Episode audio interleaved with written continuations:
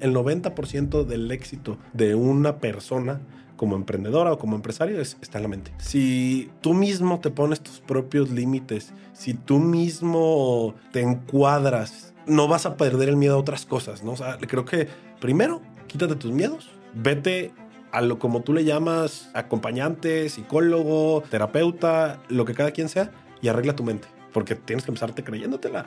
Si no te la empiezas creyendo, pues no vas a poder este, crear nada. ¿Y qué va a pasar? Oye, la voy a regar, la troné, perfecto, pero tengo una mente tan fuerte que después vuelvo, me levanto y al otro día estoy viendo qué más voy a hacer. Y voy a escalar, y voy a escalar, y voy a escalar. Obviamente con metodología y con conocimiento, todo lo que conocemos, pero para mí el 90% está en la cabeza. Hoy en día hay este tema de mucho miedo a fracasar. Hoy tengo esta idea, pero no sé. ¿Por qué? Porque imagínate que lo subo a redes sociales y luego no me pegue y qué va a pensar la gente si fallo o no fallo. Y nosotros nos lanzamos. No, no teníamos, te digo, no teníamos ni idea de qué eran para el solar, para qué servía, pero nos lanzamos. Lo que pensábamos es que estábamos seguros que queríamos cambiar la forma en la que México consumía energía eléctrica. Creemos que si estamos seguros de nuestra misión, lo demás va a venir en secundario. Y yo creo que la suerte existe. Si hablas con muchísimos de los emprendedores y empresarios, te van a decir que sí, que sí, que sí, que sí la suerte existe. Pero la suerte es trabajar para estar en el momento adecuado con la persona adecuada. Hola, ¿cómo estás? Bienvenido a otro capítulo de Épicamente Podcast.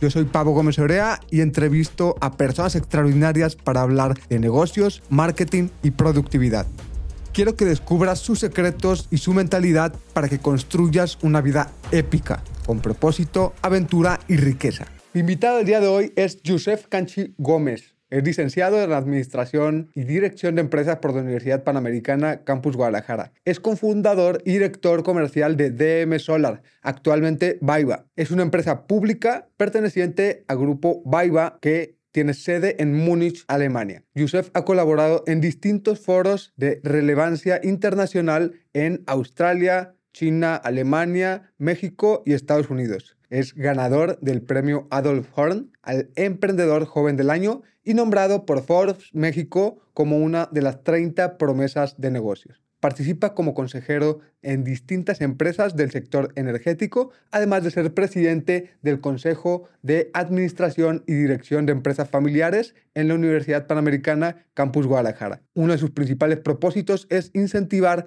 el emprendimiento responsable en México. Con Yusef hablamos de cómo formar equipos comerciales de alto desempeño, el proceso para vender tu negocio a una empresa pública y cómo trabajar en tu mentalidad para pensar en grande. Estimado Yusef, bienvenido a Épicamente Podcast. Qué gusto tenerte aquí. Muchas gracias, Pablo, por invitarme. Oye, a ver, somos amigos desde hace muchos años, tenemos muchas historias y planes y proyectos de por medio, pero quiero que me empieces, empecemos esta charla con una historia en donde te caíste de un pequeño puente por estar viendo la luna. Cuéntame qué pasó en Maldivas. Eso fue en la luna de miel iba con mi esposa y veníamos de hacer una actividad y cuando veníamos de regreso, bueno, yo de ida que veníamos saliendo de la habitación, para los que han visto fotos o videos, son caminos muy chiquitos en el mar que vas ahí eh, avanzando. Y le dije, ¿tú crees que alguien se haya caído de aquí alguna vez? Porque pues si está peligroso, íbamos en la bici. Y, y de repente cuando veníamos de regreso, ya como a las nueve de la noche, me había tomado dos vinos tintos o algo así. Tampoco no es que había tomado mucho, pero yo soy alguien que me gusta mucho ver la naturaleza, ¿no? Y, y, creo que algo bien importante en nuestras vidas es nunca perder el, el sentido de, de, admirar las cosas y de las sorpresas, ¿no? Y decir, wow, o sea, qué padre eh, admirar una luna, qué padre admirar las estrellas. A veces nos perdemos de esos pequeños detalles y, y esa capacidad de sorpresa, pues creo que es algo que me gusta mucho a mí verlo y le digo, no, ve la luna, está padrísima, me encanta la luna. Y en eso ver la luna, brum, la bici bolas. Estuve como a 15 centímetros de pegarme con las piedras, gracias a Dios caí en la, eh, en la arena. No, pues además esos puentecitos están a cierta altura, o sea... Fueron como cuatro metros. Yo, yo no me las creía, pero literal me lancé y los reflejos... Yo fui portero mucho tiempo de chiquito, entonces los reflejos yo creo que el portero me ayudaron a, a que no pasara mayores. De repente llegó el, este, llegaron un chorro de gente que trabajaba ahí en el hotel y... No, no, no, al otro día yo nada más veía que iba caminando al desayuno y toda la gente del hotel se me quedaba viendo como... Este fue el que se cayó de la bici ayer. No, no, no, estuvo muy bueno. ¿O porque ahí está el mar o, o a la arena? Justo cuando empieza la arena y el mar. Ya. Hay una parte de piedras, hay una parte de arena y está allá el mar. Entonces yo caí antes de la parte de las piedras y eso literal fueron, no quiero exagerar, pero menos de medio metro de diferencia entre caer en las piedras y no caer en las piedras. Ah, hijo. Oye, a ver, Yusef, vamos a hablar de negocios, de ventas, de crecimiento personal, pero me gustaría que nos contaras cómo fue esa etapa inicial de emprendimiento. Desde prepa pusiste tu propio negocio por el tema de organizar graduaciones, eventos. ¿Cómo fue esa etapa para ti? Yo creo que para mí el emprender fue una necesidad de algo más, ¿no? Entonces, eh, algo muy importante que creo que desde chico yo aprendí y se lo debo mucho al tema de mis papás es al, a poder valorar eh, el dinero, ¿no? Y a poder valorar las cosas. No, oye, si tienes 100 o si tienes 200, sino para mí era como la experiencia. Quiero ir al cine. ¿Cuánto me cuesta ir al cine? Ah, no me lo van a dar. Me lo tengo que ganar, ¿no? Entonces, yo desde muy pequeño siempre tuve estas ganas de emprender y mi primer emprendimiento era eh, una, vamos a llamarle, una franquicia de dulces en la prepa. Te voy a explicar por qué franquicia de dulces en la prepa. Hice branding, hice logo, se llamaba Canchis Candies. Yo me acuerdo que muchísima gente de mí se, se reía de mí porque llevaba una bolsa como de gimnasio y hice un menú, literal, un menú y lo entregaba en el salón de clases. Eh, y empecé en las clases más aburridas. Yo sabía cuáles eran las clases más aburridas y es donde empezaba a repartir mi, mi volante o mi, o mi menú eh, en segundo de prepa, me acuerdo perfecto. Y, y ya llegaba el menú y le llegaba en el salón y decía, canchis, candies. Y entonces, la mitad del salón se reía, la otra mitad decía, este teto que, andaba vendiendo dulces aquí. Bueno, de todo, ¿no? Eh, iba en una escuela que pues eran éramos generaciones muy grandes de salones de 50 personas, ¿no? Y seis salones, pues sí, 300 alumnos, ¿no? Entonces me empezó a ir muy bien vendiendo dulces. Iba a Bastos, compraba los dulces y los revendía en la escuela. Y dije, oye, venían de otros salones ya a comprarme dulces porque no tenía los de la tiendita y pues empezaron a llegar otros y dije, pues ¿por qué no abro franquicias, no? Entonces empecé a abrir en otros salones con amigos que, oye, ¿quiere ganar algo de dinero extra? Y, no, pues sí, órale, órale, pues Canchis Candies 2, Canchis Candies 3. Y así fue como empecé a pagar mis, mis cosas y ahí es cuando empiezas pues a decir, oye, qué padre que el dinero es una vía para, ¿no? Y para mí era una vía de poder salir con mis amigos, de poder tener unas experiencias, de, poner, de poder darme algún este, gusto diferente, de ir a comer a algún restaurante o de algún viaje. Y, y creo que ahí empezó mi, mi gusto por emprender, ¿no? Y después, ¿cómo pasaste de ahí ya a un tema de organizar eventos, de graduaciones?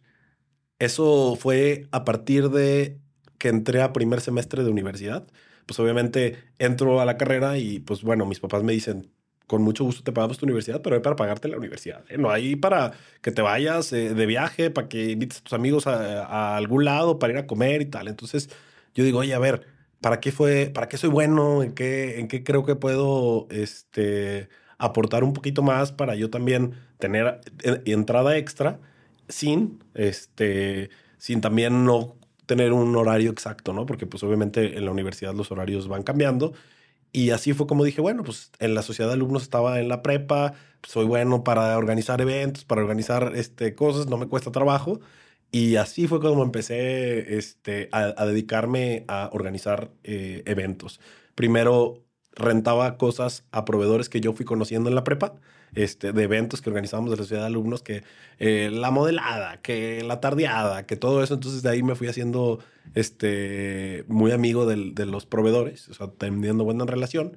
Y así es como empezamos la empresa de eventos que se llamaba Sotavento y empezaba rentando salitas y periqueras y lo que en ese tiempo se usaba y para las precopas y me, ahí me rentaban mis amigos, me hacían el favor amigos de los amigos y así me fui conociendo hasta que poco a poco pues compré mis primeras bocinas. Y luego ya tenía mi DJ y luego ya tenía mi barra de sonido y, se fue haciendo una empresa este, no te voy a decir, oye, la empresa del siglo, pero se fue haciendo una empresa en la cual tenía para comer, tenía para hacer otras cosas y, y poco a poco a generando, a generando muchísimo más, este, pues, más valor y más dinero eh, del que yo me había imaginado en ese tiempo esa empresa, porque literal no nació para ser empresa, nació para poder hacer y vivir, para que Yusef viviera sus experiencias que quería vivir a través de eso, no para generar dinero, ¿no?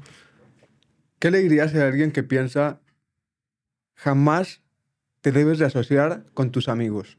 ¿Qué piensas tú de eso? Yo pienso que es un tema muy delicado. O sea, creo que el tema de asociarse con alguien y, y, sea por tema de que es mi amigo o es por dinero, yo no lo haría. Yo creo que a mí me preguntan mucho, oye, Yusebi, ¿cuál crees que haya sido tu, de tus mayores este, cualidades o mayores aprendizajes en estos tiempos? Y yo les digo, pues es que para mí una de las cosas más importantes que tengo son mis dos socios. Eh, son dos socios de los cuales los dos éramos compañeros en la universidad, los dos teníamos una relación cordial, o sea, no éramos, no nos veíamos los fines de semana, no salíamos todos los días, pero que los tres nos complementábamos muy bien. O sea, si tú conoces a los tres, cada uno tiene una personalidad completamente diferente cada quien tiene unos talentos completamente diferentes. Entonces, para mí, eh, eh, que es un tema también que platicamos hace unos momentos, va alejado de la amistad y va alejado del valor monetario que me puede aportar en el negocio. Obviamente hay etapas en la empresa en las cuales, bueno, pues, ¿sabes qué? Si quieres escalar o hay algo de dinero inteligente, como, como le llaman smart money, eh, pero en unas etapas tempranas, si quieres tener socios, es porque te van a complementar en algún talento que tú no tienes, porque pues, ninguno de nosotros somos expertos en nada, ¿verdad? Aprendemos y, y está padrísimo tener gente que te complemente, no que aporte lo mismo que tú. Oye, ¿y cómo fue esta historia en donde pues fue un evento que organizamos juntos, el Congreso Iberoamericano de Jóvenes Empresarios, y me parece que ahí fue el inicio de una relación donde terminaste concretando un primer contrato de DM Solar. Eh, bueno, nos conocemos, como tú dices, Pablo, desde yo creo que hace mucho tiempo. Y tanto tú como yo hemos sido siempre unas personas que nos gusta estar en todos lados, ¿no? Ah, si nos invitan, vamos, y si no nos invitan, también ahí estamos, ¿no? Entonces, eh, eso creo que una frase muy choteada que toda la gente dice, ¿no? De que luego los puntos se van conectando alrededor del, alrededor del tiempo y precisamente por estar en Coparmex en ese tiempo, en, me acuerdo que abrimos el primer capítulo de, de empresarios universitarios, este, jóvenes emprendedores universitarios, y pues ahí estábamos este, en, en, ese tema y justo en la universidad, en la Universidad Panamericana hicimos el evento, hicimos un evento, un congreso de empresarios universitarios y en ese congreso eh, invitamos o se invitó a diferentes personas, ¿no? Y dentro de esas personas está este, justo la, la que comentas, que es Xochitl Galvez. Eh, nosotros llevábamos, yo creo que cuatro meses que abrimos nuestra empresa, no, no teníamos nada y éramos cuatro, éramos tres cuates ahí intentando ver de qué se trataba todo el tema de los paneles solares y la energía renovable. Y justo en ese congreso, eh, cada uno nos, nos, nos encargamos de un exponente, ¿no? Y a mí me tocó encargarme de Xochitl Galvez. Yo de ese tiempo no conocía mucho de ella, ¿no? Y no sabía mucho de ella. Eh, sin meterme como en temas este, políticos y temas que ahorita está muy de moda porque es, es candidata a la presidencia, pero muchos, muy, poca gente sabe que es, e, ella es una emprendedora y una empresaria muy exitosa, ¿no? Y, y, es una mujer muy inteligente. Y yo me acuerdo que en la plática me preguntó, oye, ¿tú, ¿tú qué te dedicas? Ya ves que ya te es muy... ¿Tú qué te dedicas? Y yo, oye, pues yo me dedico, fíjate, John Xochitl, que abrimos una empresa hace poquito y nos dedicamos a, en ese tiempo a la instalación de paneles solares, ¿no? Era, ese era nuestro, nuestro inicio del negocio. Entonces, iniciamos este, instalando paneles solares. Oye, ¿a quién le instalaron? No, pues este, estamos empezando, ya estamos viendo ahí. Órale. Oye, fíjate que em, yo tengo un proyecto de paneles solares y yo, no, pues Xochitl, ya, como cualquier emprendedor, nosotros te ayudamos, ¿no? Aquí está mi tarjetita, te la doy. Y eso fue al principio. Y poco a poco fuimos platicando más durante ese día porque era como marca personal uno a uno. Claro. Y al final, de la, al final del día me dice, confío en ti. Me diste, algo tienes. Quiero confiar en ti. Eh, no conozco a tus socios, pero si tú te asociaste con ellos, confío, confío en ellos y quiero que hagan este proyecto en una zona rural indígena que está por ahí por Tepic, en una, en una laguna, un, perdón, en una presa que está, está yendo a Tepic Nayarit como a dos horas, en una comunidad este, huichola muy chiquita, muy interesante esa, esa experiencia, pero ustedes quieren que vayan y los instalen. No quiero que manden a nadie. Nosotros vamos, no tenemos ningún problema, ¿no? Y era un proyecto donde estaba Fundación Coca-Cola, OCESA, Fundación Miguel Bosé, había mucha gente involucrada. Y pues ahí vamos los tres junto con otros este, dos personas a instalar los paneles solares a un lugar donde no llegaban los coches. Este, en una mandamos una camioneta, los que nos conocen los paneles solares, pues, miden dos por un metro más o menos.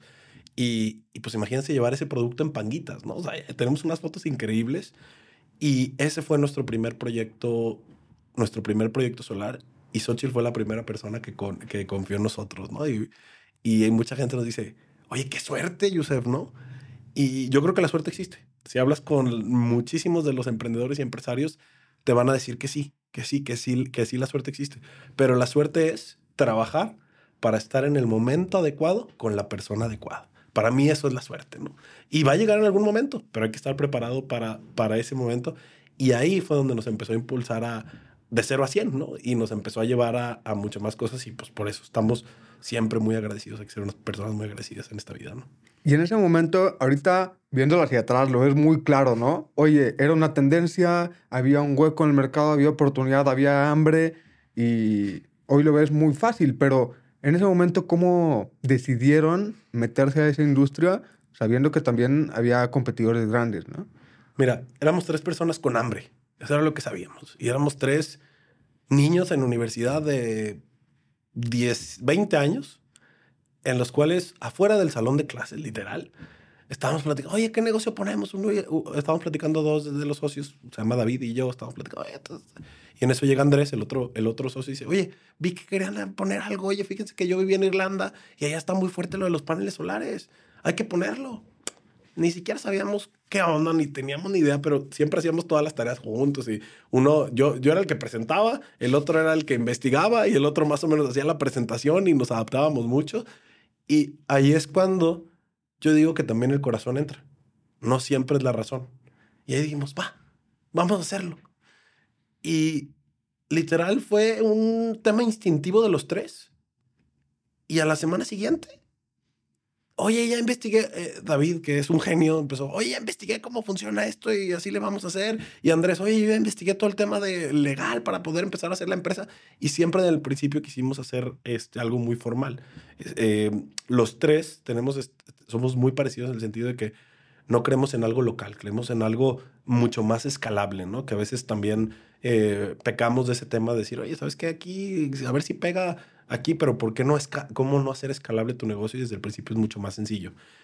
Y pues bueno, los tres, literal, saliendo de afuera del salón de clases. Oye, pues ¿cuánto tienes? No, pues 20 mil pesos. Tú, pues 20 mil pesos. Yo, pues 20 mil pesos. Oye, pues con 60 mil pesos arrancamos. Sí, pero ninguno de los tres nos podemos salir de nuestro trabajo. No, no, no, no, no vamos a salir de nuestro trabajo. Este, cada quien, yo estaba en lo de los eventos, este, David vendía muebles y Andrés estaba en tema de, ¿cómo se llama? De, impermeabilizantes y todo esto este, para, para techos comerciales industriales, ¿no? Sí, no, pues si no, ¿con qué vivimos? Sí, ¿con qué vivimos? Entonces empezamos a mezclar la escuela, nuestro trabajo con lo que ganábamos nuestros 10 mil, 15 mil pesos. emprendimiento. Y el emprendimiento. Y con esos 20 mil pesos de cada uno, que fueron 60 mil pesos, me acuerdo perfecto, pagamos un viaje a San Francisco, porque pues Estados Unidos estaba la tendencia en ese momento. San Francisco siempre ha sido un tema este, muy verde, ecológico y muy, muy tecnológico también. Y, y va muy, muy de acuerdo a esto. Y había un evento, ¿no? Un evento solar allá. Oye, pues no nos alcanza para mandar a uno de los tres. Allá había un amigo, el Andrés se quedó con su amigo allá en, en San Francisco. Luego no, lo demás fue para comprar tarjetitas, mandar a hacer tarjetitas y hacer nuestra página web, ¿no? Entonces ya con eso ya teníamos todo.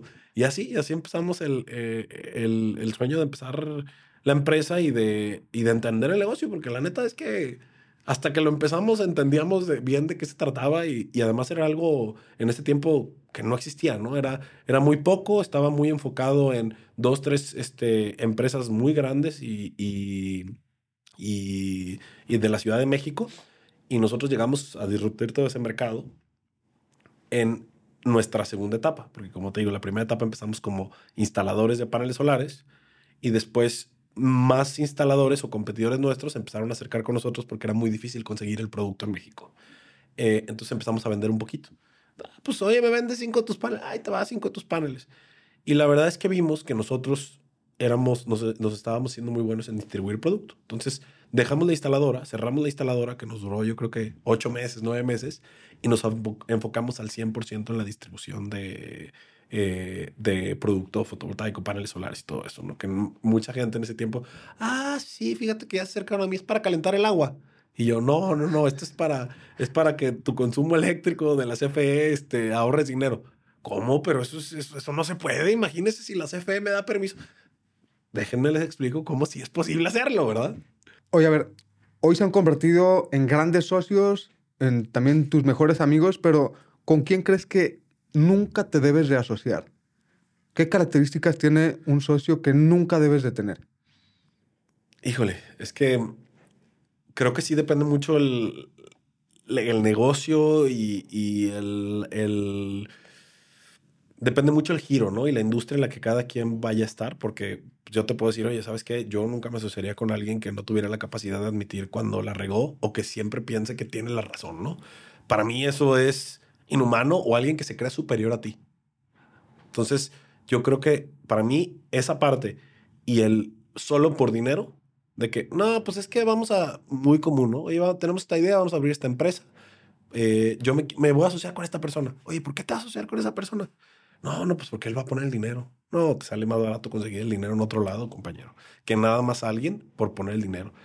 Para mí, si alguien no me aporta en mis cualidades que yo no tengo y en mis, y en mis habilidades, yo no lo quiero de socio.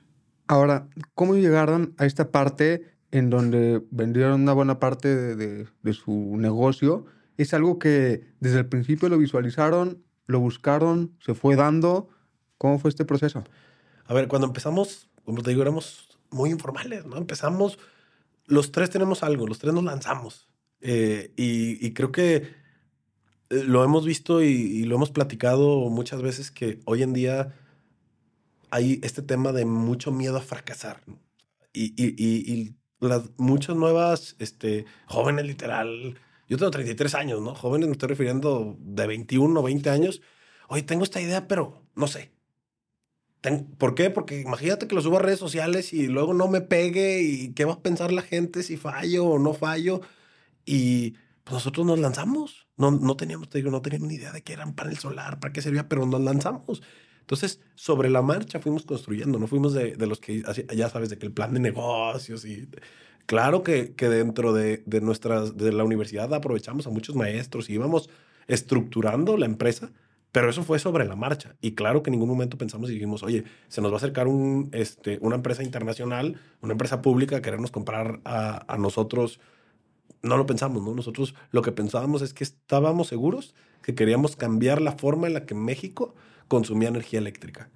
Eso era lo que estábamos seguros que queríamos hacer. No sabíamos, oye, ¿cuánto dinero vamos a ganar? ¿Cuánto dinero no vamos a ganar?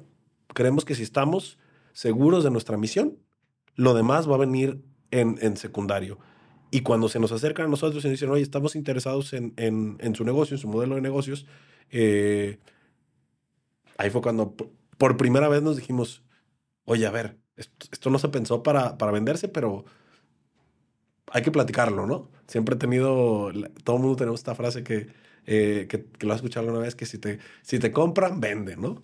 Eh, yo no la creo, no, no, no, estoy, no estoy de acuerdo, pero creo que si hay algo justo, pues, ¿por qué no vale la pena tener unos, unos buenos socios o al final del día un buen aprendizaje, ¿no? Si vas a vender, tienes que aprender al menos, ¿no? No vender para después quedarte con 100 pesos. Pues esos 100 pesos, si no aprendiste en algo en el proceso, se van a convertir en cero en, nada, en un muy corto tiempo.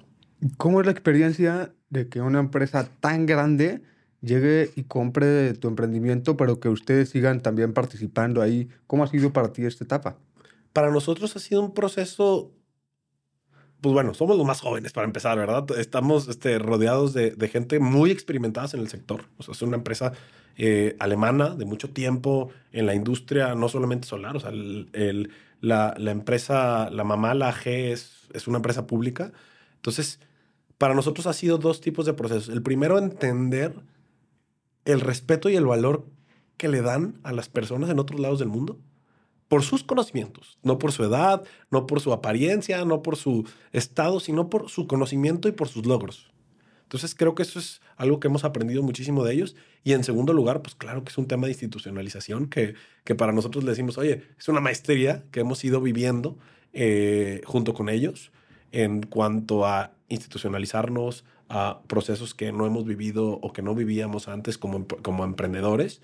Pero también creo que tuvimos mucha suerte en, en el sentido que tienen mucha confianza en nosotros. Y al tener mucha confianza en nosotros nos dejan operar eh, como nosotros como nosotros creemos, porque si, si al final dijeron, oye, a ver, yo creo en tu modelo de negocio, si creo en tu empresa, Entonces te voy a dejar operar bajo tus mismos estándares, pero con mis mejores prácticas, ¿no? Que son las, las que hemos ido aprendiendo de esta empresa alemana en la cual, pues, digo, hay mucho que aprenderles a, a todos ellos, ¿no? ¿Ya ha habido alguna parte difícil de trabajar con ellos? Sí, claro. Yo creo que para empezar, de pasar de una empresa que em, de emprendedora que la decisión se tomaba en un café, oye, ¿qué onda? ¿Qué hacemos? Ah, ti está bien. Lo estoy hablando muy, muy sencillo, pero algo así, ¿no? Muy sencillo. Allá una junta de consejo en la cual se toman las decisiones en dónde se va a invertir, en tema de presupuestos que nosotros no estábamos tan acostumbrados a ese nivel, ¿no? Lo haces eh, al nivel aquí mucho más corto y para nosotros, o yo lo quiero decir en el tema personal, para mí ha sido o la parte más difícil es la parte romántica, eh, en la parte en la cual creo que hay dos momentos muy difíciles en la empresa. Cuando creces, que creo que no se aprende en ningún lado más que en los guamazos. Sí.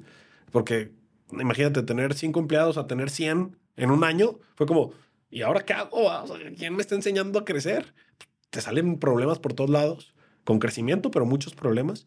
Y en segundo lugar, cuando un emprendedor vende su empresa, es como si vendieras un bebé, ¿no? Entonces, para mí fue un luto, literal, y nadie te prepara para eso, ¿no? Y, en ese momento nadie me lo dijo y para mí esa fue la parte más difícil en el cual decir, esto ya no es mío, esto ya está compartido con más gente y a lo mejor es ese tema de, del sentimiento de, de que tú la viste crecer, tú viste desarrollarse y obviamente es como, creo que es como un hijo, ¿no?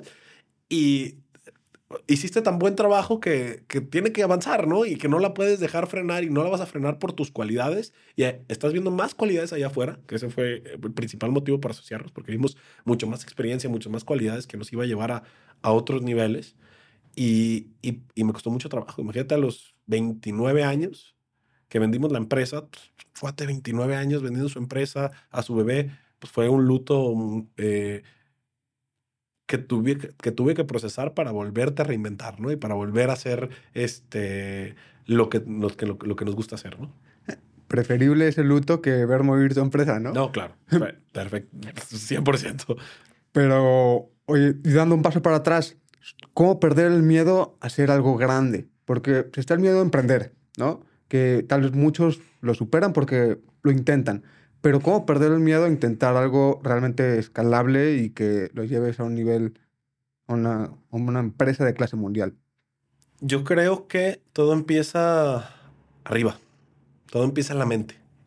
Si tú mismo te pones tus propios límites, si tú mismo eh, te encuadras, no vas a perder el miedo a otras cosas, ¿no? Creo que también la empresa es mucho de lo que es la persona atrás, porque la empresa es persona y son personas, ¿no? Y con cualquier persona que hable te va a decir, lo más importante de la empresa y lo que no se puede replicar, somos todos los que colaboramos dentro de la empresa. Entonces, yo te diría, primero, quítate tus miedos, vete a lo como tú le llamas, este, acompañante, psicólogo, este, terapeuta, lo que cada quien sea, y arregla tu mente, porque ahí empieza para mí, el 90% del éxito de una persona como emprendedora o como empresario es, está en la mente. Es porque tienes que empezarte creyéndotela. Si no te la empiezas creyendo, pues no vas a poder este, crear nada. ¿Y qué va a pasar? Oye, la voy a regar. La troné, perfecto, pero tengo una mente tan fuerte que después vuelvo, a, me levanto y al otro día estoy viendo qué más voy a hacer. Y voy a escalar, y voy a escalar, y voy a escalar. Obviamente con metodología y con conocimiento, todo lo que conocemos, pero para mí el 90% está en la cabeza. ¿Y tú crees que el emprendedor nace o se hace? Yo creo que hay de los dos. Nace, para mí es un conjunto de muchas cosas que pudiste vivir en tu niñez, en las cuales lo, lo fuiste haciendo, naciendo, no sé si, si me estoy dando a entender, pero es... Por circunstancias que no controlas. Por circunstancias que tú no controlas y para mí eso es nacer, ¿no? Yo no controlo esas circunstancias, pero hay gente que estuvo muy apegada a, a muchas cosas este, muy cercanas al emprendurismo. Oye, pues ah, la familia tenía empresa o él trabajaba en una empresa, la familia que, que sus jefes eran emprendedores y ellos eran los segundos o terceros en línea. Y está la otra parte que es ese, la gente que le va encontrando el amor a emprender. Y esa gente se hace también y claro que se puede hacer, ¿no? Pero se tiene que empezar haciendo en la mente y en la cabeza. Oye, Yusef, te has convertido también en un maestro en una estrategia comercial. ¿Cómo puedes desarrollar un equipo ganador para facturar mucho en una empresa como la de ustedes? Bueno, yo soy un apasionado de las ventas porque, vamos a decir, nací con eso, ¿no? O sea, nací, me refiero a que en mi familia, no solamente con mi papá, sino con mis abuelos y en todo, todo este tema siempre ha habido esta sangre comerciante, ¿no? De, de que, aunque hay cero, déjame ver cómo encontramos 100, ¿no? Y es esa, esa parte comercial que me ha ayudado eh, a salir adelante y yo creo que ha sido un cúmulo de puntos que me ha llevado a entender que mi valor más fuerte que tengo es en desarrollar equipos comerciales eh, de alto impacto. Y para mí siempre tiene que tener tres puntos, eh, y siempre lo digo religiosamente, ¿no? Tienen que ser equipos muy libres, muy auténticos y que tengan la capacidad de poder trabajar en equipo. Todos los equipos de ventas. Estoy hablando de un equipo de ventas este, ya más desarrollados, pero nunca puede perder esa personalidad del equipo de ventas, ¿no? Si, si haces bien tu trabajo, tus vendedores van a tener una personalidad, ¿no? Y regularmente es personalidad fuerte. No estoy hablando fuerte porque hay gente que dice, ah, un buen vendedor es el que habla mejor y el que está... Sí, pero el que habla más objetivo. No el que está hablando todo el día, sino el que dice lo que tiene que decir en el momento que lo tiene que decir. Y para mí ha sido una maestría bajo la marcha de ir aprendiendo para empezar conmigo, ¿no? O sea, me acuerdo perfectamente que eh, yo le hice un pitch a mis dos socios y les dije, oye, a ver, pues si queremos clientes, tenemos que ir a viajar por todo México. Pues, ¿y cómo vamos a viajar? No tenemos dinero. ¿Cuánto tenemos? No, pues tenemos 10 mil pesos para viajar. Perfecto. A ver, voy a hacer este tour, ya vi cuánto cuestan los camiones, voy a agarrar mi maletita y voy a ir, voy entrevistando, voy a ir entrevistando clientes. Y así fue como empezamos a tomar nuestros primeros clientes. Yo con mi maletita yendo y viendo qué funcionaba, prueba y error. Y daba este speech, salía del speech y decía, a ver, esto vi que aquí sí se clavó un poquito el cliente, veo que esta oferta de valor no le interesa al cliente, entonces iba cambiando mi speech hasta que encontré algo que, que dije, a ver, creo que esta oferta de valor es algo que los clientes están valorando y gracias a eso eh, fuimos armando un equipo de ventas eh, y que sin duda alguna ahorita es de lo que más me siento orgulloso de la empresa, ¿no? De, del, del equipo de ventas que se ha ido creando a lo largo del tiempo. Y hablando del equipo de ventas, ¿tú crees que las ventas son más carisma o son más estrategia y método? Depende tipo de ventas, porque puede ser al consumidor final o al, al negocio. Entonces, creo que es un poquito diferente, pero yo creo que sí tiene que ver mucho con la irracionalidad de por qué le compras a alguien. Y esa irracionalidad es una labor que tiene que tener el vendedor de poder tomar el control en el buen sentido de la palabra, porque también la vez que la ventas, ah, te dedicas a las ventas, está de ser un chantajista. No, no, no, no, no, las ventas no es chantajista y tú te vendes, yo todos los días también vendo con mi esposa, ¿verdad? O sea, oye, tienes que hacer esa labor de, de ventas. Y para mí es bien importante que el vendedor tome el control de la cuenta cuando hablamos de algo B2B. Cuando hablamos de B2C, tiene que ver mucho con emociones y de cómo yo le genero esa emoción a esa persona para que vaya y lo compre.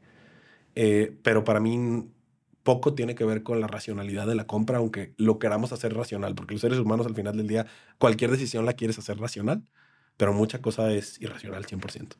Si solo le pudieras dar un solo hack de venta a tu equipo comercial, ¿cuál sería? Que se vayan a clases de oratoria y aprendan a hablar. No hablar mucho, no hablar poco, sino hablar lo que se tiene que decir. Y hablando de ventas y de comunicación, ¿crees que es importante vestirse bien para vender? Yo creo que era más importante antes. Creo que eso sí es algo que ha estado cambiando a lo largo del tiempo, porque antes, ¿qué es vestirse bien? Claro que tienes que vestir limpio y claro que tienes que, ser una persona, eh, eh, ser una persona que transmite confianza, pero antes se transmitía confianza con un traje, una corbata y llegar bien vestido hoy esa transmisión de confianza ha cambiado, ¿no? Pero esa confianza que tienes que transmitir tiene que ser dentro, hablaba de que los equipos tienen que ser libres y auténticos, esa parte también tiene que ser libre y auténtica, pero dentro de lo que cuadre contigo. Tienes que ser muy congruente con lo que eres y con la personalidad, si no la otra persona no te lo va a creer. Y eso es súper importante, que la otra persona crea lo que le estás diciendo. Y si tú llegas vestido de traje y nunca has usado un traje en tu vida, Desconectas. Desconectas. Ya lo perdiste a otra persona. Decir, este no me checa. Claro. Entonces no confío en esa persona. Pero también si llegas vestido con, con, lo que tú quieras, con traje de baño, y nunca usas traje de baño en tu vida, te van a decir, no, pues tampoco. O sea, este se quiere hacer el, el joven hipster pues no, no, no es. Entonces, sé libre, sé auténtico y sé congruente. Oye, ¿y cómo mantienes la motivación del equipo de ventas? Porque hay una parte pues, de estrategia comercial, de tácticas, de procesos, pero también hay momentos difíciles para los vendedores. ¿Cómo mantener la motivación de ellos? Yo creo que eh, siempre que tenemos estas pláticas, eh, para mí un equipo de ventas es como un equipo deportivo, de fútbol, de americano, de básquetbol, de lo que le quieras llamar. Entonces, los jugadores, en este caso los vendedores, siempre van a tener mejor rendimiento y van a bajar el rendimiento. Es iluso pensar que siempre van a estar así, ¿no? Es, es malo, ¿por qué? Porque vendo mucho, me motivo, ¿no? Puedo vender menos, me desmotivo. Y a veces las circunstancias no tienen que ver con el talento, ¿no? Eh, y para mí es eso. Para mí es todos los años pensar en qué hace mi equipo que quiera ser campeón. Y que ese año quiera ser campeón. Y el año pasado pudiste ganar y pudiste ser un campeón. Pero este año, ya, en enero en diciembre fuiste campeón, ¿no? O sea, ahorita está de moda, viene el Super Bowl. Qué padre, fuiste campeón del Super Bowl, perfecto. Al otro día ya dejaste de ser campeón. Y así funcionan las ventas. Oye, es que este mes me fue muy bien, vendí muchísimo, o este año fui el mejor vendedor. Perfecto. ¿Cómo le vas a hacer para el próximo año ser el mejor vendedor? Y te tengo una noticia. El próximo año empieza mañana. Entonces, por eso tienes que tener muy claro el tipo de equipo que quieres tener, el tipo de personalidad que tienes que tener ¿Y cómo vas a hacer para que tenga las hambres de volver a ser campeón el próximo año y que ese equipo vuelva a repetir y vuelva a repetir y vuelva a repetir los campeonatos?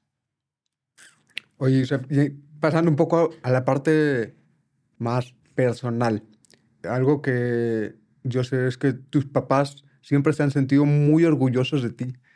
¿Cómo puedes lograr que, que tus papás te admiren y se sientan orgullosos de lo que has construido?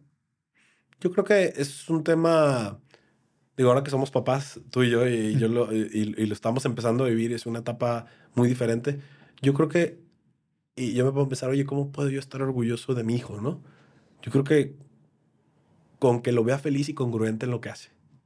Para mí eso es, si te ven feliz y te, ves, y te ven congruente, o sea, si yo veo a mi hijo en, y veo que le gustaba esto y en el pasar de los años ya se dedicó, oye, yo lo veía que era feliz en, en la aventura, en, en, el exterior.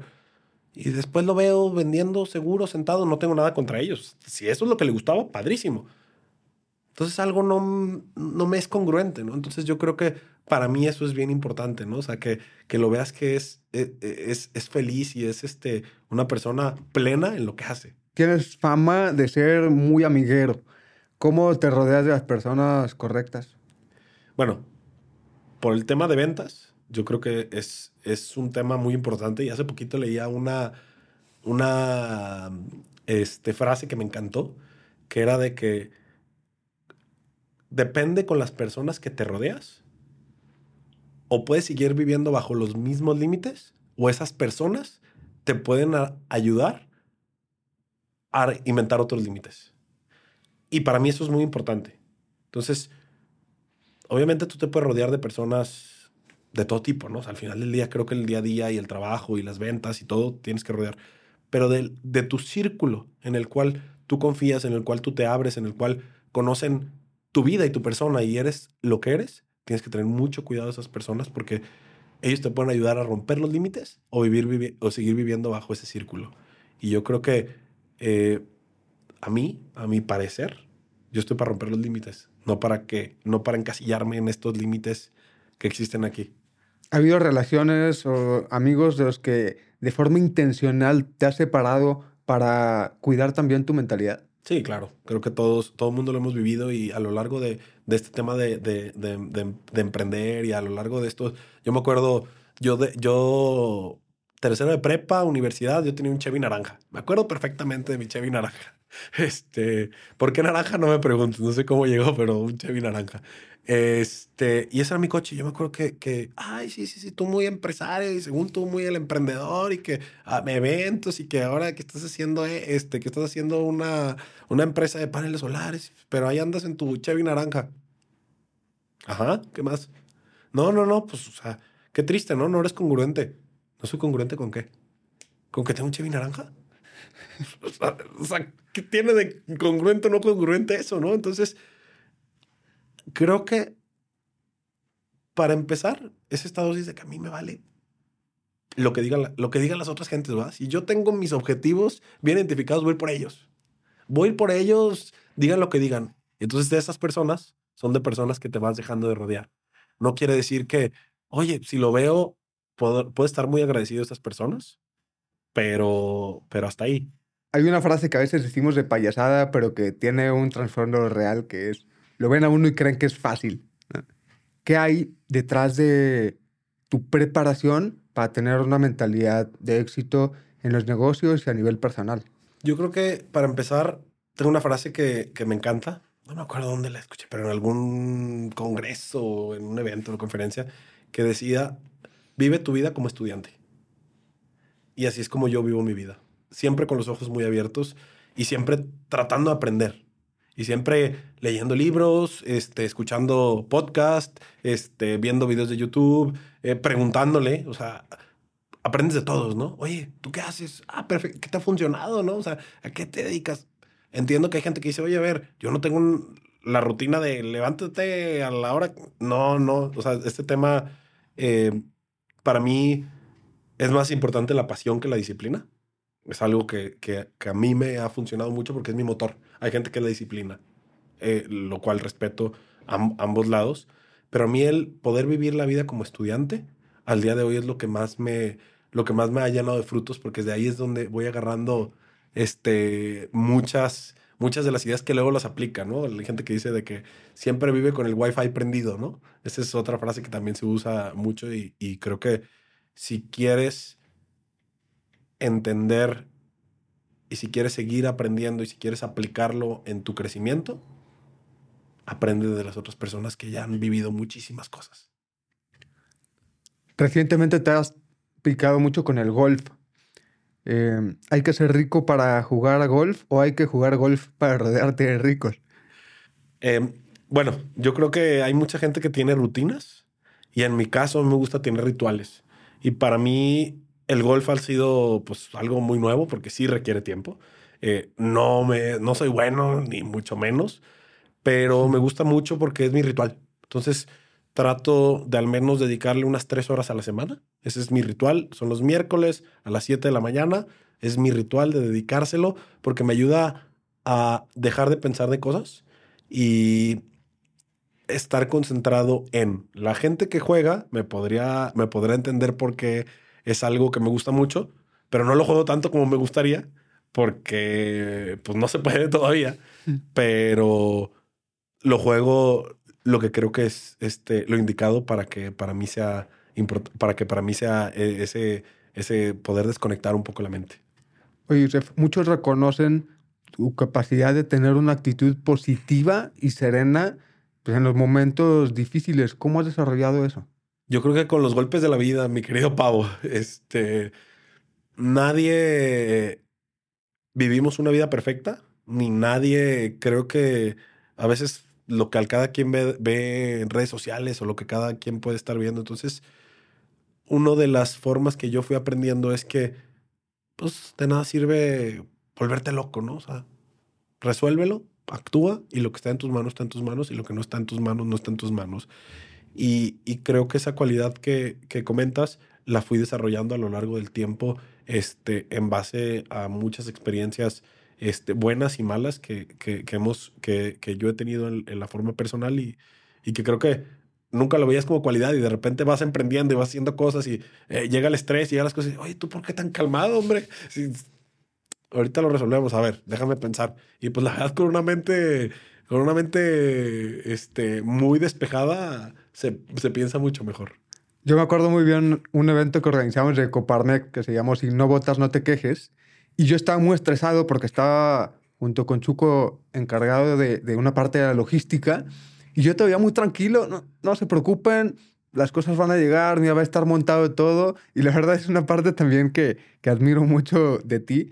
Y pasándonos un poco a la parte personal y familiar, ¿qué consejo le darías alguien para encontrar una buena esposa? ¿Qué consejo le podría dar a alguien? Pues yo creo que lo más trillado que se puede encontrar en esta vida, a ver, como, como, como creo, nadie somos monedita de oro, pero creo que todos fuimos viviendo etapas, ¿no? Y todos fuimos teniendo etapas, ¿no? Entonces, yo creo que mi consejo que yo les daría es, primero, trabajen en ustedes mismos, conózcanse muy bien ustedes mismos, sean las personas más eh, felices que puedan ser ustedes mismos y van a encontrar a una persona.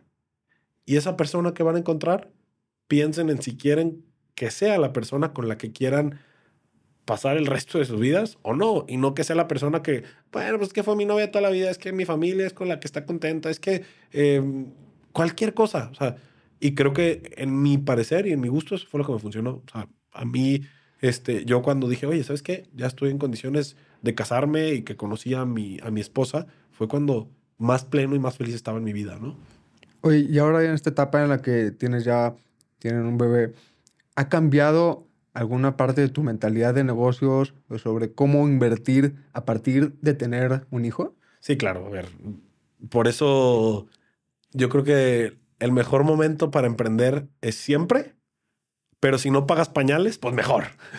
Porque si pagas pañales ya tienes otro tipo de compromisos y es otro tipo, te puedes aventar, ¿eh? Y lanzarte sin miedo, pero es otro tipo de aventarte, ¿no? A lo mejor primero te lanzas de algo del, del edificio más alto de México y luego tienes que tener más cuidado para lanzarte de ese mismo edificio, ¿no? No, no es el mismo tipo de lanzamiento, ¿no? Entonces, para mí, eh, primero me ha cambiado dos cosas, este, Pavo.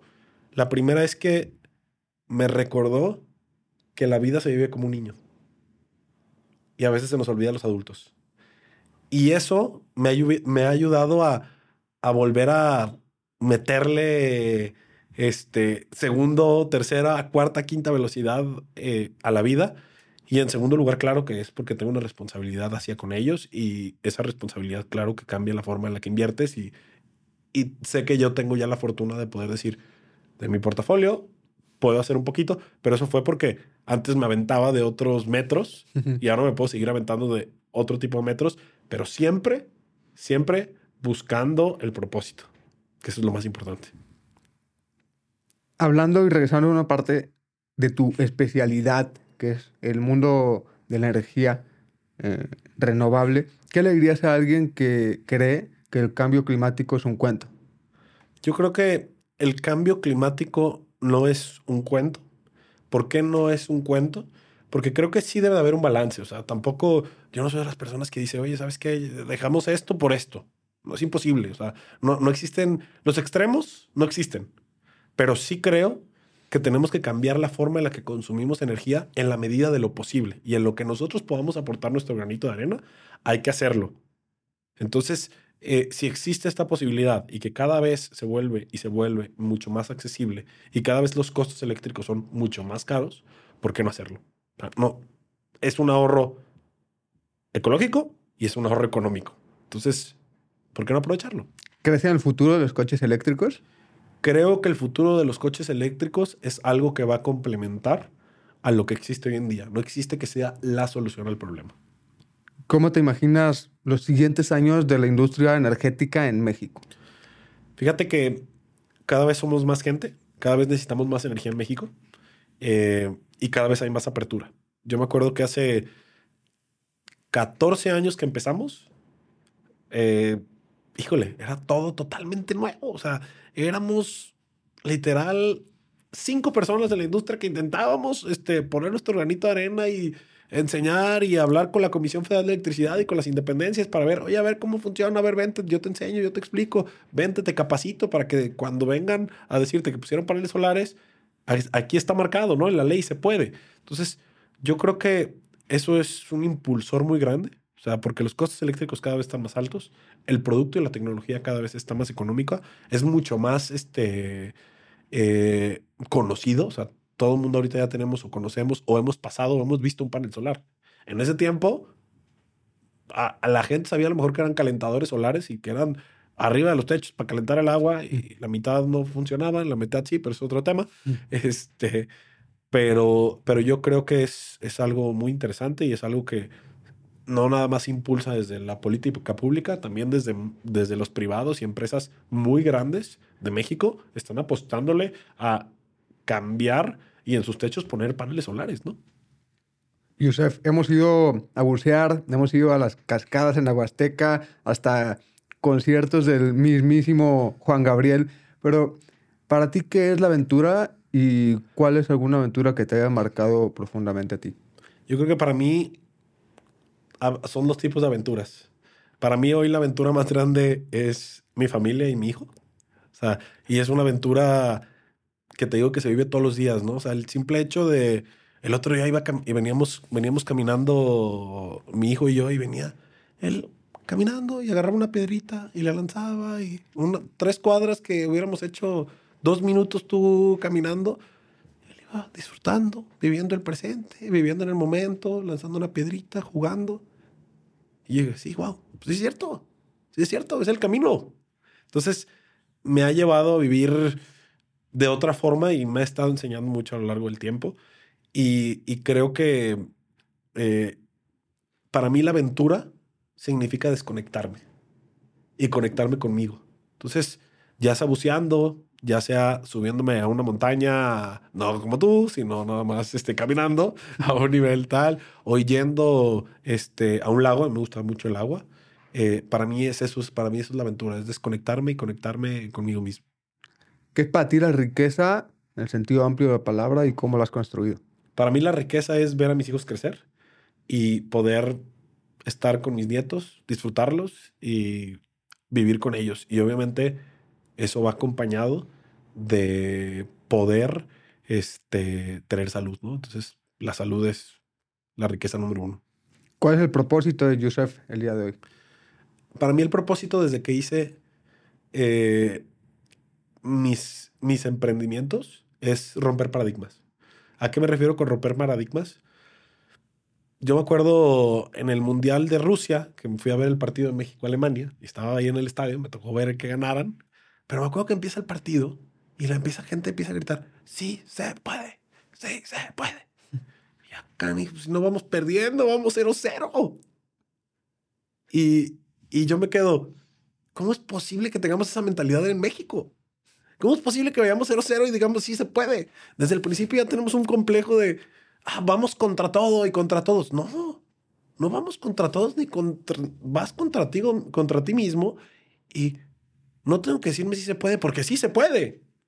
Entonces, creo que mi propósito desde, desde, desde, desde que me levanto es poder impactar el mayor, la mayor cantidad de personas posible por medio de empresas, en las cuales estas empresas les enseñen cómo estamos en México, las grandes oportunidades que tenemos en el país y de que no tenemos que gritar si se puede, porque sí se puede. Bueno, ¿hay algún hábito que hayas desarrollado recientemente y que ha tenido un impacto importante en tu vida?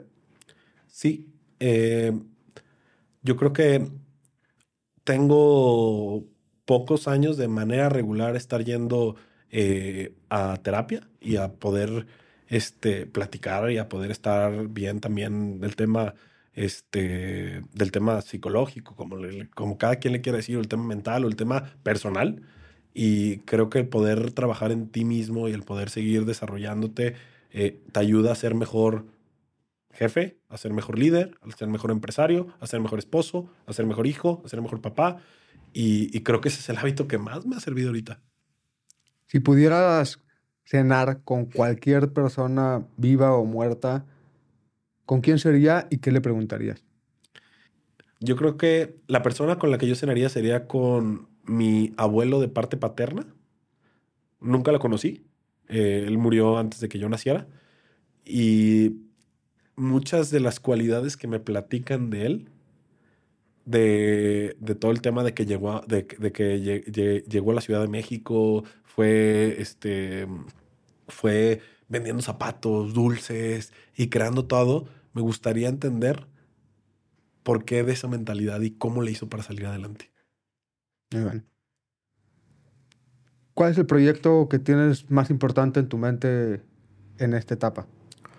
Para mí ahorita el proyecto más importante es tratar de seguir eh, potencializando eh, mis emprendimientos este, y donde tenemos este, nuestras, nuestras inversiones y en hacer este cambio de mentalidad. Eh, estoy intentando descifrar cómo va a ser mi vía para poder hacer que más gente y más jóvenes puedan cambiar esta mentalidad este, y puedan emprender, pero a un nivel escalable mucho más alto.